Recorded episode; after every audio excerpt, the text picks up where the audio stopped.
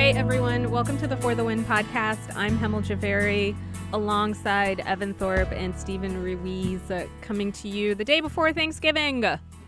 Happy Turkey Day. I'm not that excited for Thanksgiving. Well, I have to work. Yeah, you're a football guy. You have to work. Uh, This would be like a first time experience for me for Thanksgiving. What do you mean? I'm doing it with my fiance's family. Oh, I do not envy that. I'd rather work. All right, we're a bunch of Thanksgiving Scrooges here, but we hope you have a good holiday. Um, we have a lot to get into today. We're going to talk about Lamar Jackson for a little bit. Uh, there is a lot of NHL stuff happening that I'm going to get into. The controversy with Flames coach, uh, well, current Flames coach. We don't know how much longer, Bill Peters. Uh, plus, we've got a beef of the week that Evan is going to fill us in on. And for our final, not sports, but whatever segment, Steven's going to talk about The Bachelor. Get excited, people.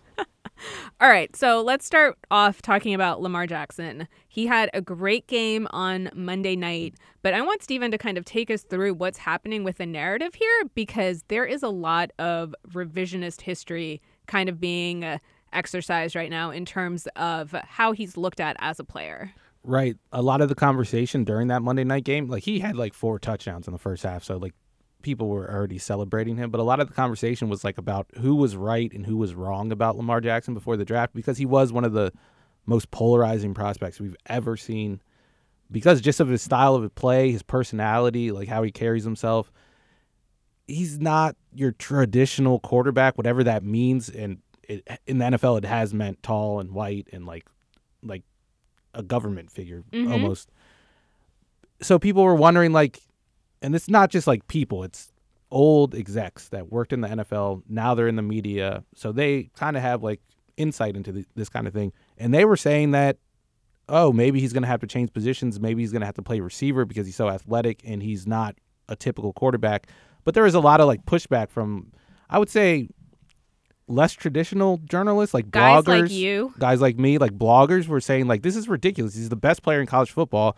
He's a quarterback. Let him play quarterback, and he'll be good. And let him play how he wants to play. Don't try to change him to fit your system, right? Right, exactly. That's a thing that's always important with quarterbacks.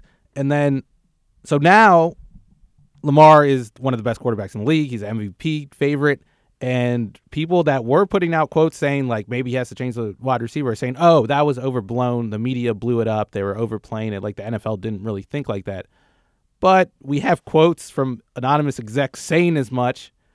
And we also have the fact that he went like he was like I think the fourth quarterback taken in that draft. So there was three other quarterbacks taken, and all three of them have struggled this year. So it's not like it's not like they're doing well too. Like this was a bad pick. Our passing on him was a bad thing to do. Like you should have taken him first. He should have been the first overall pick. So now it's a whole thing about who was right, who was wrong. Was there even a story? Is the NFL, I would say, racist? That's the way to look at it. Are they prejudiced when it comes to quarterbacks? And it's just a mess. But just look back at the truth and you know what it is. Like the NFL was scared of letting this guy play quarterback. And I say one thing after his draft, when he was selected, the last pick in the first round, Deion Sanders came to him and asked him, "Was there anything you could have done differently to help out your draft stock?" He said nothing, and you could just see on his face like he was ready, and he even said it. They're going to get a Super Bowl out of me talking about the Baltimore Ravens, and from there, like if you listen to the podcast, you know what my team is. But I am on the bandwagon. I'm on. I'm a. I, I really do like Lamar Jackson. Just that moment right there made me convinced me. I was like, he's gonna be special. Yeah, it, it does sound like what Steven is saying as someone who I am not into the weeds on football like you are, Steven. And from an outsider perspective, even vaguely, there was all this conversation about how Lamar Jackson was not your typical quarterback and he was not built to succeed in these systems. Right. And a lot of it felt like it had racial undertones. It, was did. like it's this it is what people call systemic racism, right? Is that people don't acknowledge the bias because they think that he just doesn't fit the system, but the system has been designed to favor a certain kind of player. So like this is the definition of systemic racism. Right. And this conversation was still going like a month ago. Like I had to write something because there was like blowback against his the success he was having. People were wondering, one, will it get figured out when he plays a good defense? Because if he is relying on a system and someone figures out how to stop the system, then he won't have a plan B in theory. And then two, he needs a system like this to succeed. I I mean, I think he needs a system like this to like just take advantage of all of his skills because he has so many. but I think he could still be a good quarterback in one of those traditional systems. Like if you watch him play in college, you saw him doing the things that pro quarterbacks do. Yeah. He just had this other part of his game that no one else in the history of the game has ever had. So I was having this conversation with someone, another football analyst who was he was on the other side. He was saying like he needs the system to be as good as he is. And if you look at all the stats, you just isolate his performance on plays that are like typically thought of as traditional, like throws from the pocket. Mm-hmm. He was still one of the best quarterbacks in the league. Mm-hmm. And that makes me wonder like, okay, yeah, the system helps him and it's a unique system, but it's a unique system because of him. Like he Right. made it work. The system doesn't make him work. Right, He right. makes the system work. And would we be saying that the system is like gimmicky if every other team in the league ran it? Like say Tom Brady was the only one that ran the, the type of system he runs. Would we be saying the same thing about Tom Brady? No, we wouldn't No. because he's a six four white guy who stands in the pocket and throws it downfield. Yeah, you you'd be saying he's a unique talent in the NFL. Right, he's a transcendent player. Like that's the only thing you should say about Lamar is his skill set is transcendent, and that goes beyond scheme. It goes beyond system. Like he could, he would be good in any system. He's one of the best football players we have ever seen play. He was Yeah. maybe the best football player, like one season of a football player in college football history. I think Evan, you brought this up earlier before we started recording. Um, but you said he's the quarterback of the culture. Yeah, I mean, you look at, you know, like start off his hairstyle. He has box braids coming down. Like people looking at it say that's unprofessional. Like I've seen people on Facebook who I know personally is like, God, he got to change his hair. He would never get to where he where he wants to be with that type of hair. After the game, you see how him and his teammates interact on Instagram Live. You hear the music they listen to. I mean, he had a close relationship with Kodak Black, who a lot of people know for bad things outside of being a, a, a hip hop artist. But like a lot of people who support him looks like him, looks like me, and he's kind of like Right, the quarterback of the culture now. and he's in a city that's like 60, 65, 70 percent black in Baltimore. So Right. like he's very special to that city. A certain segment of fans in that city Because he does not have to change uh, all of those parts about him to fit into this system that we've created, right? Like there's always this pressure for athletes uh, to refine themselves, right? And he does not have to do that. And, and you think about like we talk about Russell Wilson and how he's like the clean cut black guy. I say Cam had a, a stage where he kind of cleaned his media look up. But I think Cam went through the same things when he was MVP. Like he was also like on the sideline taking pictures, Yeah. like dancing, and like he heard the same things, like this dog whistle racism. Like, is he gonna be able to last? Is this like a gimmick? And I thought like Lamar is a more extreme example, but I think Cam is like in that middle ground between Lamar and Russell Wilson. Like yeah, Cam's like image is very contrived. I'd say mm-hmm. Russell Wilson's is completely contrived, and then mm-hmm. Lamar is just who he's Lamar. always been. he's Lamar, and I I think he's going to be like one of those few quarterbacks who doesn't have to change himself and can still be successful. Does that mean he's going to get endorsement deals? Probably not, but I think you know, as far as people looking at him, they're going to respect him for not changing. Oh, I think he's absolutely going to get endorsement deals. He's going to be like everyone's favorite player growing up, or like these new kids. And also, I think that had to do with the with him sliding in the draft and why teams were like mm-hmm. wary of drafting him because a story came out that part of the reason teams were uncomfortable with him playing quarterback is he couldn't really like explain the system he ran in college, even though it was a pro style system. Like everyone like made that point. Like his coach coached in the NFL and had him doing NFL stuff but he couldn't really explain it and they were like kind of concerned with that and how he carried himself whether he was a quarterback but obviously it doesn't matter and he's one of the best players in the NFL and he's only 22 years old Yeah, I mean the the entire narrative around this, I think, is one of the reasons this podcast tends to focus a little bit more on these issues, is because it's so complicated, but also such a good illustration of the ways in which the NFL works. Right? It isn't just about the talent that you have on the field. Like this is the best case scenario because he got a chance to prove himself, uh, and he has proven himself above and beyond. Right? He he's lead candidate for MVP. the The Ravens are incredibly popular. Um, and this does, you know, that doesn't happen if a team doesn't take a chance on him.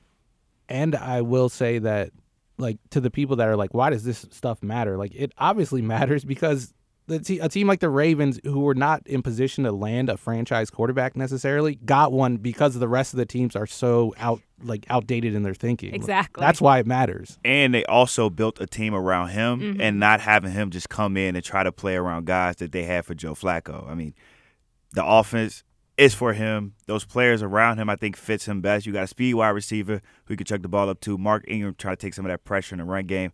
So this team not only is built around him, but it's built for him, and I think that's like just the perfect match for him. It's also it also relates to Colin Kaepernick because people will say like you can't run a system like this and have it work because Colin Kaepernick's a similar player who's athletic and maybe not the most refined passer, but he he's very talented at it. Obviously, you can make this system work. It's and it, the guy that is calling the plays for the Ravens was calling the plays when Colin Kaepernick was at his best with the 49ers. That's not a coincidence. Like you can make an offense around these guys. Just do it. Right, right. You have to make some concessions to it. Uh, um, but yeah, I think it's an interesting story, and to, it has been really, really fun to watch Lamar Jackson play. So that's something that we can all agree on. Uh, I do want to move on and get into some NHL stuff. Do you think Lamar Jackson can name one NHL player? Because I can only name like three, Um, and he's from Florida. he, I'm sure he could. No. I'm sure he could. All right, it has been a little bit of a week in the NHL. Uh, I I don't I mean I even forget honestly I'm an NHL person and I forget that the Calgary Flames are even a team, but the Calgary Flames are an NHL team and their head coach Bill Peters has uh, been placed on leave and it's because of some really serious accusations. Uh, a former player uh, accused him of calling him the N-word multiple times. Uh, while he was playing for him, um, and then had him busted down to the minor leagues uh, because of uh, uh, because of how he responded, because of how the player responded to being called the N word. I'm just looking at Evan's face, and it's like it's very shocked right now. So, did the player ever come out beforehand and say that this happened, or did he just suddenly tell everybody, "All right, this has been happening to me"? So, one of the things that's happened this week is this kind of domino effect. It all started with an incident not on the Flames uh, with uh, Toronto Maple Leafs head coach Mike Babcock. He got fired. The Maple Leafs have not been performing up to the level that they were expected to perform at. And a lot of the blame, I think rightfully slow, rightfully so, has been placed on Babcock's coaching style, which is like really tough. And it, this story came out earlier this week that he had uh, asked a rookie to rank the players on the team from most hardworking to least hardworking. And then Babcock took that information and ratted out the player to his teammates. So that's just like one instance of the kind of stuff that Babcock was doing in NHL locker rooms, which is messed up. Um, so, but that precipitated this player, uh, Akim Aliu, to just be on Twitter and be like, well, the Babcock thing reminds me of a time that a coach that I played for, you know, said this horrible thing to me.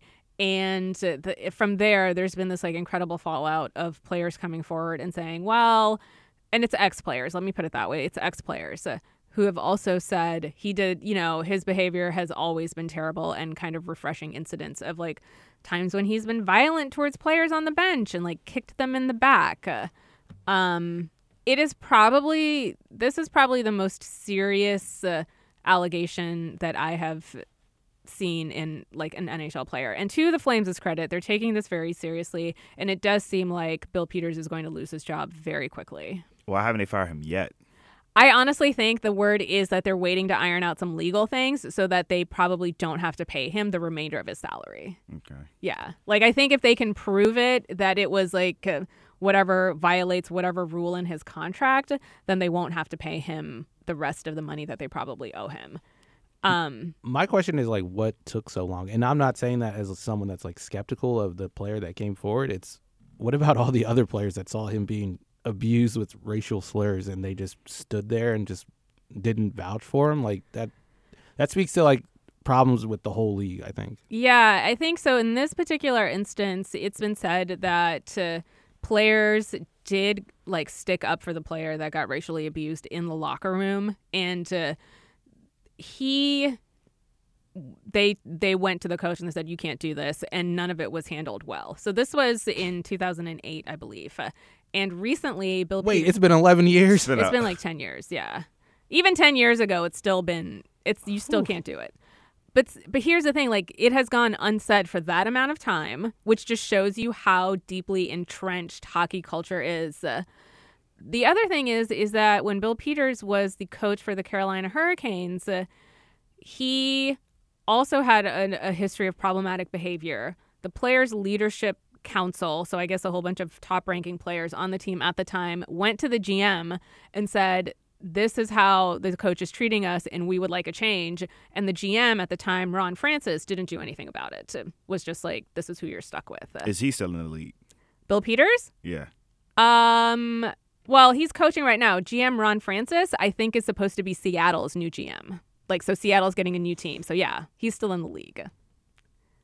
Jeez. It I- is. It, it's just like it's been a really. If you if you follow the NHL at all, it's been a very tough couple of days because there's this undercurrent of like stuff that you know is so awful, but players have to have the courage to come out and say it if there's going to be any kind of change. Right. I feel like this reflects poorly on like not just the Flames. Like this shouldn't just be about the Flames. It should be about the whole league because these players have been on other teams. Exactly. And if th- this is like normalized, then that this probably just isn't happening in Calgary. Like it's probably happening everywhere, and players just aren't saying anything. Yeah. But not even like the players. You think about the coaches and GMs are traveling team to team. They're just spreading that around. So it's in locker room to locker room to the point where it's just normalized in NHL. And that's exactly the point, which is that now, you know, Ron Francis used to be in Carolina. Now he's going to go to Seattle and he's going to be the GM that doesn't really care if the coach is like assaulting his players. Like, I understand that sports is very difficult. There's a totally different level of like physicality that happens in locker rooms,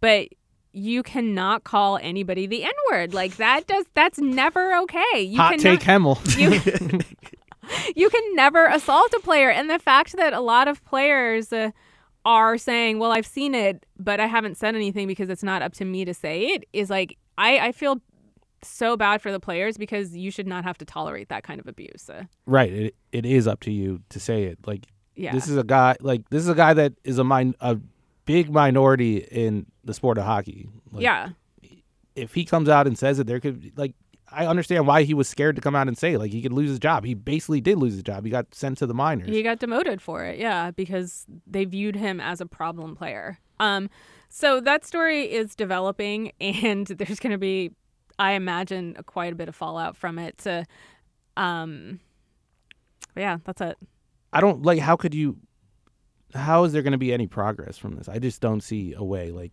unless you tear down the whole league and like just start over. Well, I don't want to make like idle comparisons to the Me Too movement, but one thing that happened with the Me Too movement is that there was first Tarana Burke, right? She started it um, and it didn't really pick up steam until reporters actually did the hard work of cultivating sources, digging into these accusations, and then reporting on them. So I think a lot of this honestly rests with the media. Like, I think it's on us to go out to find these players, see if they'll talk to us, do the heavy lifting and the reporting, and present facts that people actually can't ignore. That is going to give other people courage to be able to say, okay, well, this actually happened too. And it's going to be slow, but that's how systemic change happens. All right, get to work, Hemal. I'm so happy I could get to cover a league where racism definitely is not a problem. Ah, all right. Well, that's my hot take for today. Let's move on to our beef of the week. All right, so if you watched the Monday Night Football game, you saw some heated conversations between Jalen Ramsey and Marcus Peters after the game. Oh, yes. So- So it's a little backstory to it. This season, Jalen Ramsey was traded to the Rams, but before they made that trade, they traded Marcus Peters to the Ravens. And Marcus Peters wasn't having a great year. I really don't know why that's the cause of it, but he was kind of like pointed out as being to blame why some of the, they were having problems on defense. Now Marcus Peters is playing great. Jalen Ramsey has been, He's been good, but the Rams have not been good. yeah, And they traded Peters to clear out cap space to get Ramsey to pay Ramsey. So it was kind of like we needed to do this to get you. So he was replaced by Jalen Ramsey. So that obviously put a chip on his shoulder. And if you know Marcus Peters, he's like he's about that action. He he wants to talk junk. He wants to get in your face. So So is Jalen Ramsey. Too. yeah, it, I would say Marcus Peters a little more. So after he oh. picked off Jared Goff, you could see him on the sideline screaming Jalen, Jalen. and so after the game, you know, players meet mm-hmm. up, shake hands. They're in the tunnel, right? Like they're this in was this happened oh, before. Oh, this happened before. This happened on the field. Oh You see God. them two like talking, and Jalen Ramsey has his helmet on, so you can't really see what he's saying. Then it escalated to the locker room. Jalen Ramsey had to be held back. Marcus Peters still talking and walking. So that's I my saw an, I've se- I saw the clip of Jalen Ramsey having to be held back, and he like had to be held back by two people. all right. I'm gonna say this. I've seen situations where people are really holding you back. Yeah. And somebody just got their hand like, all right, come on, man, keep walking. Jalen Ramsey wa- wasn't about that action that night. And I don't think he really wanted problems. But the fact that it's a former player Right. and Peters probably still has friends in that locker room, it was like, man, I got to step up to this dude. He calling me out. I disagree with you wholeheartedly. Jalen Ramsey is about that. I don't know what you're talking about. Have you ever seen Jalen Ramsey play? I've seen him play, but it's it's been like on field stuff. I haven't seen him do anything off the field that made me think, all right, this man might be. What have you seen Marcus Peters do besides talk? He's afraid to tackle. Jalen Ramsey is anyone is not afraid to tackle. He's the complete opposite. Marcus Peters gets criticized because of his lack of physicality. It's easy to talk. I'm Team Jalen on this. It, it don't matter how, how you can tackle. I think he's about that action off the field. If you're afraid to do your job because it requires a little extra physicality, you're not going to be fighting with someone that is bigger than him There's and no way ru- bigger than him. I got my money on Marcus. Give me get, in a fight. You use your hands. I think The Marcus would have hands to use things other than his hands to win that fight. His hands are good. I'm going with Marcus. Oh my God. I don't have a, a pick in this beef. I'm just happy that Steven and Evan disagree. I feel so sorry for Jalen Ramsey because it's not his fault. His team got blown out. Quarterback and, again. and you can't talk trash when you're getting like Yeah. when you're losing by 30. You can't talk trash, and he's like easily the better player. than Oh, yeah, Marcus. He's yeah. just so frustrated that he's on a team that sucks. But the thing is, he was in Jacksonville. right. The blame was the quarterback. Now he's in LA. The blame isn't getting the quarterback, and you have your former quarterback still on the roster. So not only do you have to see Jared Goff playing bad, but you look at maybe the backup might be better, and the backup is the same guy that you wanted to get out Jacksonville for. And here's what makes it even worse. Like in both situations, he was getting paid less than both of these quarterbacks. oh yeah, in Jacksonville, he's getting paid less than Bortles. Now he's getting paid less than Goff. And then like you can't even go to the you can't even say like go to the backup because the backup is your old quarterback who stinks too. it's horrible. I do feel bad for him. maybe after you said that, Jalen Ramsey might beat him because he has a lot of built-up anger. Right. I mean, Marcus Peters played in the Super Bowl last year. Right. He's he's he's liable to be a little bit more chill about it. Uh, all right, let's talk about The Bachelor real quick. Can you explain this in under 40 seconds? Yes. Okay. So last season was H- Hannah B.